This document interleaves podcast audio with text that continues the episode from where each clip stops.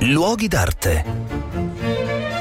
Cordiale saluto da Marco Carminati, sono a Roma e sono alle scuderie del Quirinale, dove è aperta una mostra che vi consiglio vivamente di andare a visitare. Si tratta di una mostra dedicata a uno dei periodi più difficili della nostra storia nazionale, cioè gli anni della guerra, il decennio abbondante dal 1937 al 1947. Che cosa accadde in quel decennio? Accaddero un sacco di cose terribili, ma accade anche uno sforzo collettivo per mettere al sicuro il patrimonio artistico italiano dal periodo pericolo terribile che la guerra rappresentava e che in effetti rappresentò. La mostra è proprio dedicata ai personaggi, uomini e donne, ai funzionari dello Stato che nelle varie città d'Italia, a cominciare dal 1937-38, quando le vicende diciamo, politiche italiane cominciavano a volgere verso il pericolo di una grande guerra, a organizzare la tutela del patrimonio. Dapprima si cercò di proteggere come si poteva, con i sacchi di sabbia, con degli impiantiti di legno, oppure portando sotto volte più più pesanti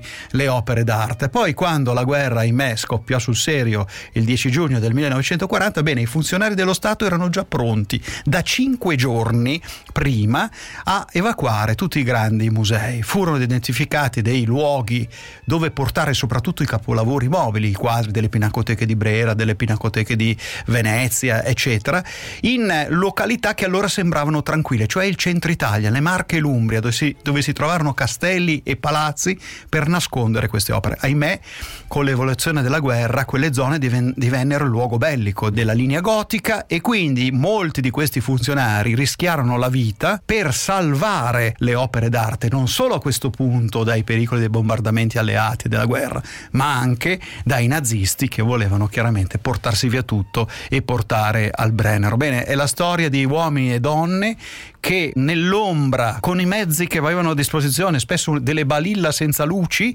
riuscirono piano piano a salvare i capolavori che ancora oggi noi per fortuna possiamo ammirare in tutti i musei d'Italia.